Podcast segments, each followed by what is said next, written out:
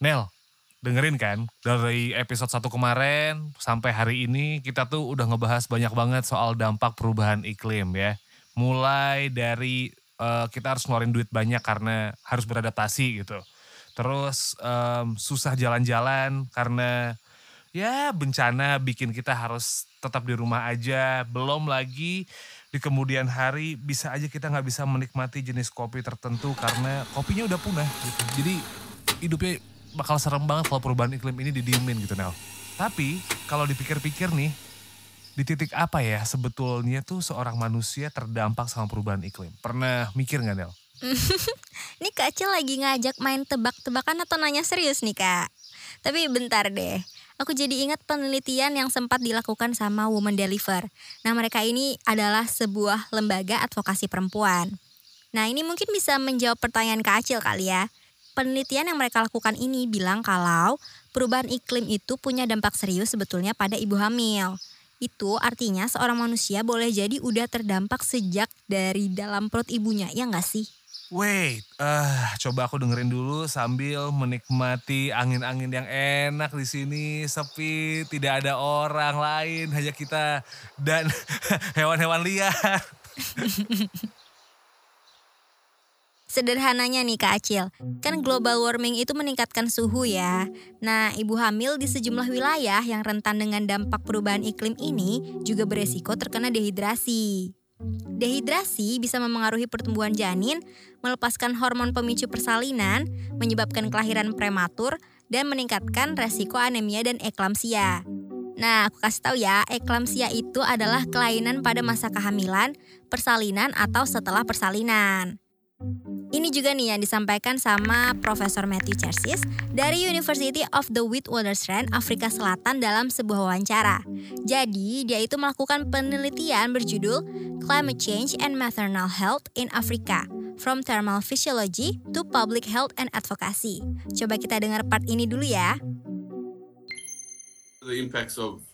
Ada dampak cuaca panas selama kehamilan. Saya pikir ketika pemanasan global terjadi, kita lebih sadar apa yang terjadi pada seorang perempuan di Pakistan atau di tempat dengan gelombang panasnya dan dia tidak memiliki perlindungan dari panas. Kita juga tahu bahwa janinnya lebih hangat dari temperatur ibunya. Jadi ada kerja tambahan untuk memeriksa apa yang terjadi pada bayi dan tampaknya cukup jelas bahwa Anda mendapatkan peningkatan risiko yang cukup besar dalam kelahiran prematur, kelahiran mati, dan berbagai macam kondisi yang mempengaruhi perempuan dan anak-anak. Jadi dari dalam kandungan tuh manusia udah harus berjuang dan juga beradaptasi dengan dampak perubahan iklim dong Nel. Nah kita mulai aja kali ya kak perjalanan ini. Sains sekitar kita. Sains punya peran dan penjelasan tentang hampir setiap hal dalam hidup kita. Produksi KBR dan The Conversation Indonesia. Sains sekitar kita. Halo, saya Cornelia Wendelina. Dan saya Muhammad Syarif Acil, kita ketemu lagi di Sains Sekitar Kita dan ini adalah season ketiga. Nah, di episode kali ini kita mau bahas soal dampak perubahan iklim pada kesehatan reproduksi. Tapi apa sih yang dimaksud sama kesehatan reproduksi?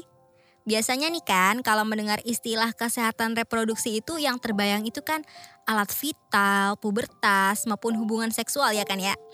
Atau setelah menikah gitu, pemahaman tersebut lebih banyak menyangkut kehamilan dan juga persalinan. Ya sebenarnya nggak salah sih. Tapi, menurut Organisasi Kesehatan Dunia atau WHO, kesehatan reproduksi itu adalah segala hal yang berhubungan dengan fungsi dan juga proses reproduksi manusia termasuk sistem reproduksi, seksualitas dan pembiakan yang dipengaruhi oleh biologis, psikologis, sosial, ekonomi, dan budaya. Kesehatan reproduksi ini juga meliputi kesehatan dan hak-hak seksual dan juga reproduksi, termasuk akses pelayanan kontrasepsi, pelayanan persalinan yang aman, dan perlindungan terhadap infeksi seksual dan kehamilan yang tidak diinginkan. Pengertiannya jadi luas banget ya ini ya, dan itu artinya nggak cuma urusan perempuan aja dong. Mungkin kesannya gitu ya perempuan itu lebih merasa apa ya nyatu dan tanda petik soal permasalahan ini dibanding laki-laki. Padahal cowok juga punya tanggung jawab yang sama besarnya buat ngejaga kesehatan reproduksinya plus pasangan dan juga anak-anaknya. Eh anyway Nel, um, kita pengen bahas kaitannya ini sama perubahan iklim kan. Itu gimana coba? Nah, jadi ini ada organisasi lingkungan untuk konservasi sumber daya alam atau IUCN. Dia menyebut nih kalau perempuan itu lebih rentan terkena dampak akibat perubahan iklim maupun krisis iklim ketimbang laki-laki loh. Nah untuk penjelasan mudahnya ada Profesor Budi Haryanto nih, doktor di bidang kesehatan lingkungan. Dia juga Kepala Divisi Riset Puslit Perubahan Iklim Universitas Indonesia. Perubahan-perubahan terhadap lingkungan itu yang jadi seperti polusi udara menjadi semakin banyak, terus kemudian banyak banjir, banyak longsor, kemudian curah hujan yang tinggi. Nah, kerusakan-kerusakan lingkungan ini kan kemudian akan mempengaruhi berbagai macam kehidupan ya. Manusia, ada virus, ada binatang, dan sebagainya. Yang pada akhirnya efek dari perubahan iklim ini setelah kerusakan lingkungan maka pada kesehatan manusia. Nah, kalau kaitannya dengan kesehatan reproduksi, ada terkait dengan intake, kita bisa katakan terkait dengan pola makannya, kemudian terkait dengan pencemaran lingkungannya, ya, karena berbagai hal yang bisa menyebabkan gangguan kesehatan ibu itu adalah kalau dari pencemaran ya polusi udara, bahan-bahan kimia yang masuk ke dalam tubuh ibunya, baik dari udara maupun dari makanan minuman. Soal ini kayaknya emang jarang banget dibahas. Kalau misalnya perubahan iklim pada gangguan kesehatan itu udah sering banget gitu kita dengar. Misalnya kayak peningkatan epidemik penyakit mungkin udah sering gitu ya. Tapi soal reproduksi atau spesifik buat perempuan ini jarang banget buat dibahas. Bener jarang banget. Padahal ya kak, perempuan itu salah satu kelompok yang paling rentan terhadap dampak krisis iklim. Di samping penyandang disabilitas, penduduk miskin, serta anak-anak ya. Ini bisa dilihat dari hasil penelitian Numeyer dan Plumper tahun 2009. Jadi, kedua peneliti ini melihat kalau kejadian iklim ekstrem dan bencana di 141 negara periode 1981 sampai 2002. Hasilnya nih, perempuan itu lebih banyak mengalami kematian dibandingkan laki-laki loh. Potensi perempuan itu mengalami kematian sebesar 14 kali deh lebih besar daripada laki-laki. Dan ini kan udah lama tuh ya 2002 dan udah dua dekade gitu sejak penelitian itu dilakukan.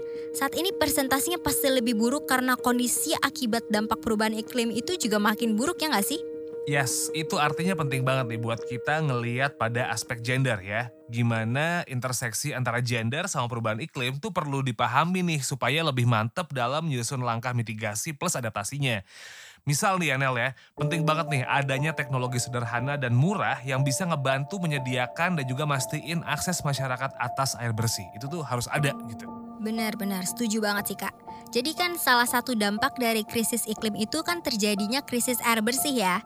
Bisa karena bencana alam seperti kekeringan dan juga banjir gitu. Nah ketika akses terhadap air bersih itu terhambat, jadi akses masyarakat untuk MCK yang bersih dan nyaman juga akan terhambat. Ini nih bisa berdampak pada kesehatan reproduksi terutama pada perempuan dan juga anak-anak. Ya, even kemarin Bapak Presiden Joko Widodo sempat ngakuin kalau dunia saat ini menghadapi krisis air secara global gitu ya. Dia sekarang lagi minta nih dalam World Water Forum ke-10 di Bali tahun 2024 nanti, salah satu topik yang harus dibahas adalah kebutuhan air untuk manusia dan juga lingkungan. Kita bisa kawal nih agenda ini nanti 2024 ya. Iya sih benar-benar. Cuman ya kak, di beberapa tempat di Jakarta aja udah mulai susah air bersih loh. Coba nih ya, aku pernah nonton nih di sini. Jakarta dengan segala problematikanya akan mengalami krisis air bersih. Sejauh ini pemerintah tidak tinggal. Bentar, bentar, bentar. Ada lagi nih. Aku pernah lihat ini juga krisis air pasca bencana. Kecamatan Merapi Timur Kabupaten Lahat mengalami krisis air bersih pasca diterjang banjir bandang yang terjadi pada Kamis 9 Maret 2023. Kesulitan mendapatkan air bersih. Aduh, mau ngapa-ngapain pasti susah ya kalau nggak ada air bersih. Pernah juga loh aku baca, kalau di beberapa tempat bahkan masyarakat miskin itu harus beli air keliling gitu supaya bisa masak dan juga mandi gitu.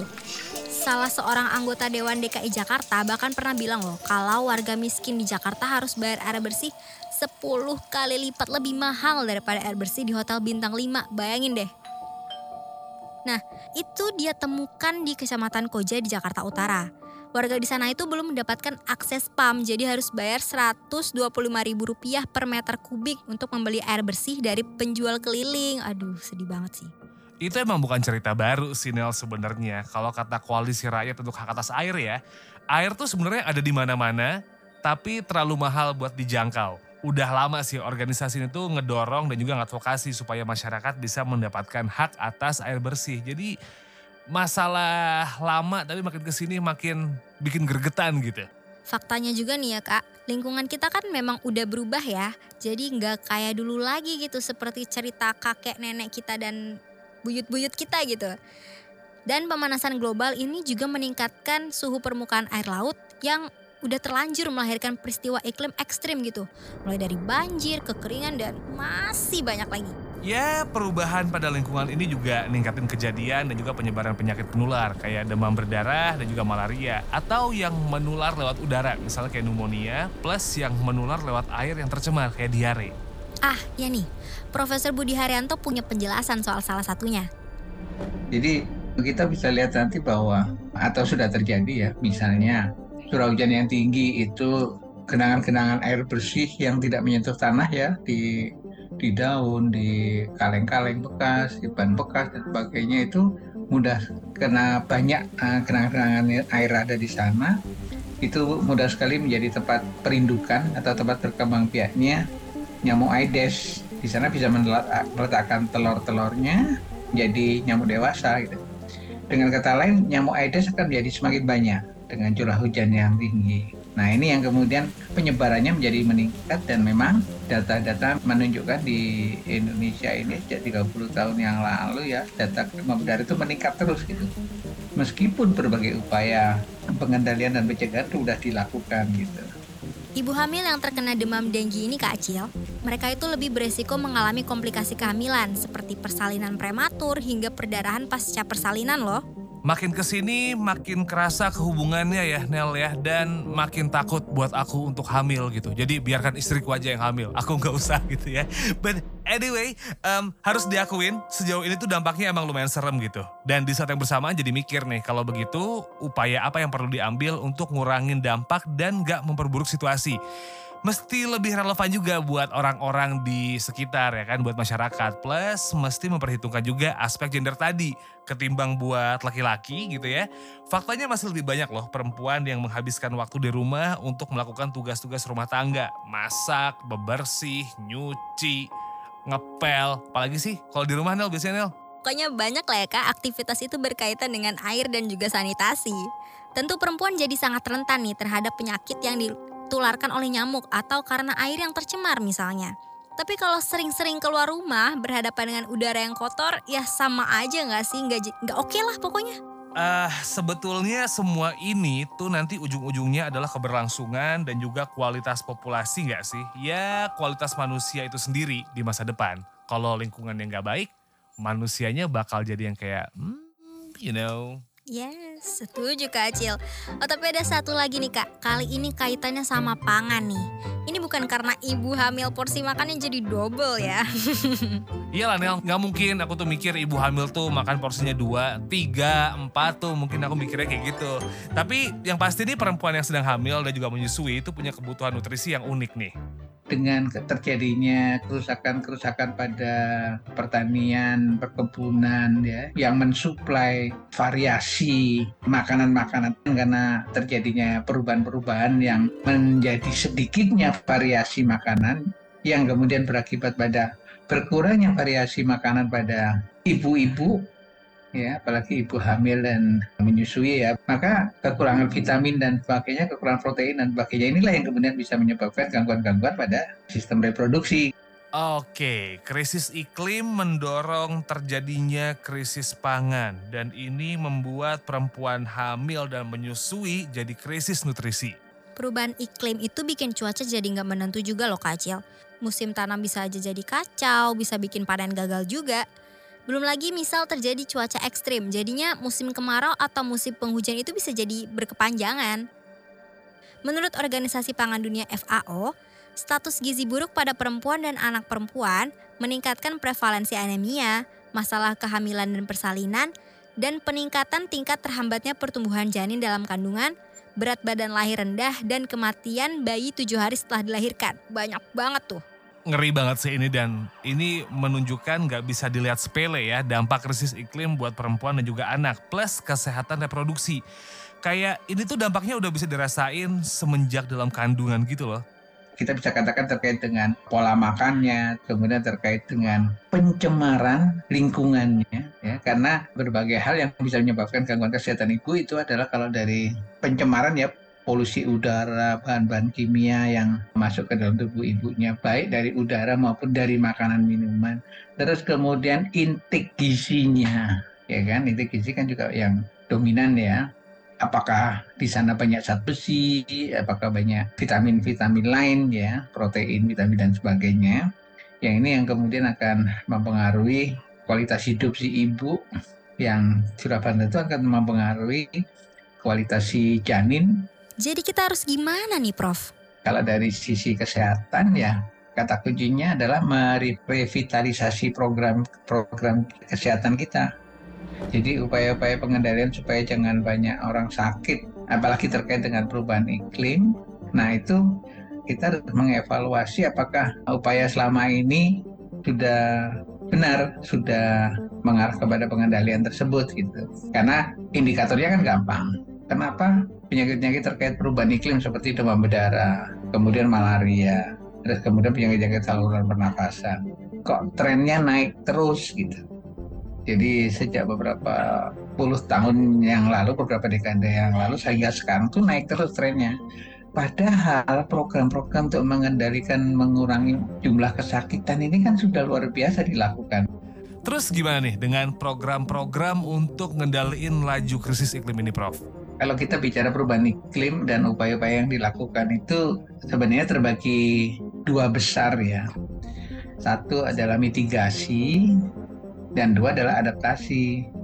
Nah, mitigasi itu artinya bagaimana mengendalikan atau meniadakan atau mengurangi penyebab perubahan iklim itu di sumbernya sumber-sumber dari gas rumah kaca itu yang menyebabkan pemanasan global dan kemudian menjadikan perubahan iklim. Sumber-sumbernya kan dari bakar-bakaran ya, katakanlah bahan bakar minyak, kemudian dari kendaraan bermotor, terus kemudian pakai batu bara ya untuk pembangkit listrik tenaga uap gitu ya, pakai batu bara dan untuk pemanas ruangan dan itu bakar-bakaran semua ya. Nah, dari sisi bakar-bakar saja e, kalau kita mengendalikan atau mitigasinya banyak menanam pohon. Nah, ya, CO2 karbon itu ditangkap oleh daun pada pagi hari waktu proses fotosintesa. Nah, itu juga semakin banyak daun berarti pohon, semakin banyak pohon berarti hutan ya. Kalau itunya dijaga, dibanyakin daunnya, maka upaya itu yang juga bisa mengurangi di sumbernya. Mengurangi jumlah kendaraan bermotor itu juga ya semakin sedikit yang membakar bahan bakar minyak. Terus kemudian menyediakan transportasi umum yang berbahan bakar gas atau listrik. Sementara metan dari sampah yang ini yang menjadi tantangan kalau di Jakarta ya. Nah, misal masih bandar kembang dan itu ditumpuk begitu aja, maka gas-gas metan akan teremisikan di sana. Nah ini masih tantangan di di negara kita yang masih sistemnya open dumping seperti itu pembuangan sampahnya di negara-negara maju yang semuanya sudah sistem sanitary landfill ya. Jadi sampah itu tiap hari ditimbun dengan tanah, dimampatkan, terus kemudian ditimbun dengan tanah sehingga tidak mengeluarkan CO4. Profesor Budi, jadi kalau untuk laki-laki gimana ya? Apa ia jadi lebih beruntung dalam situasi semacam ini nih? Bapak-bapak juga sepertinya tentang kalau berada di lingkungan yang ada polusi logam berat gitu. Karena banyak logam-logam berat yang bisa mengaruhi katakanlah kualitas sperma. Jadi itu yang bisa mengaruhi bapak-bapak yang bekerja pada lokasi-lokasi dengan tingkat pencemaran tinggi pada heavy metal atau logam berat tertentu. Ya, jadi memang ini masalah bareng-bareng ya. Uh, uh, not you, not me, but us. Ini masalah bareng-bareng. Emang kudu diperhatiin bareng-bareng, sama-sama. Kita harus mencintai diri kita sendiri ya, mencintai tubuh kita sendiri. Karena apa? Ini adalah anugerah atau pemberian dari Tuhan yang sangat luar biasa ya. Maka apa saja yang harus kita lakukan di dalam hidup ini dalam melindungi diri kita sendiri supaya tidak terganggu oleh adanya pencemar baik di lingkungan maupun di makanan ya. Pilihlah makanan-makanan yang sehat, pilih olahraga rutin supaya metabolisme tubuh bagus, tidak gampang terkena penyakit dan sudah barang tentu kita akan hidup atau badan kita akan hidup dengan baik ya kalaupun menikah mampu hamil mempunyai anak itu semuanya sehat yang bagaimanapun juga ini akan terjadi terkait dengan kita berada di bumi perubahan iklim yang akan merusak segala macam lingkungan gitu. Nah, jadi proteksi diri kesehatan reproduksi itu serius untuk dijaga bersama-sama itu yang penting supaya tidak terjadi kehilangan generasi ya. Kita ketemu lagi di episode berikutnya Sains Sekitar Kita. Tunggu infonya ya di akun Instagram KBR Prime dan kbr.id. Saya Cornelia Wendelina. Dan saya Muammar Syarif Acil, terima kasih sudah mendengarkan. Kami pengen loh dengerin saran dan juga komentar kamu tentang podcast ini. Jadi sampaikan aja semuanya melalui email di podcast at kbrprime.id. Bye! Sains sekitar kita Sains punya peran dan penjelasan tentang hampir setiap hal dalam hidup kita. produksi KBR Dan The Conversation Indonesia. Sains Sekitar Kita.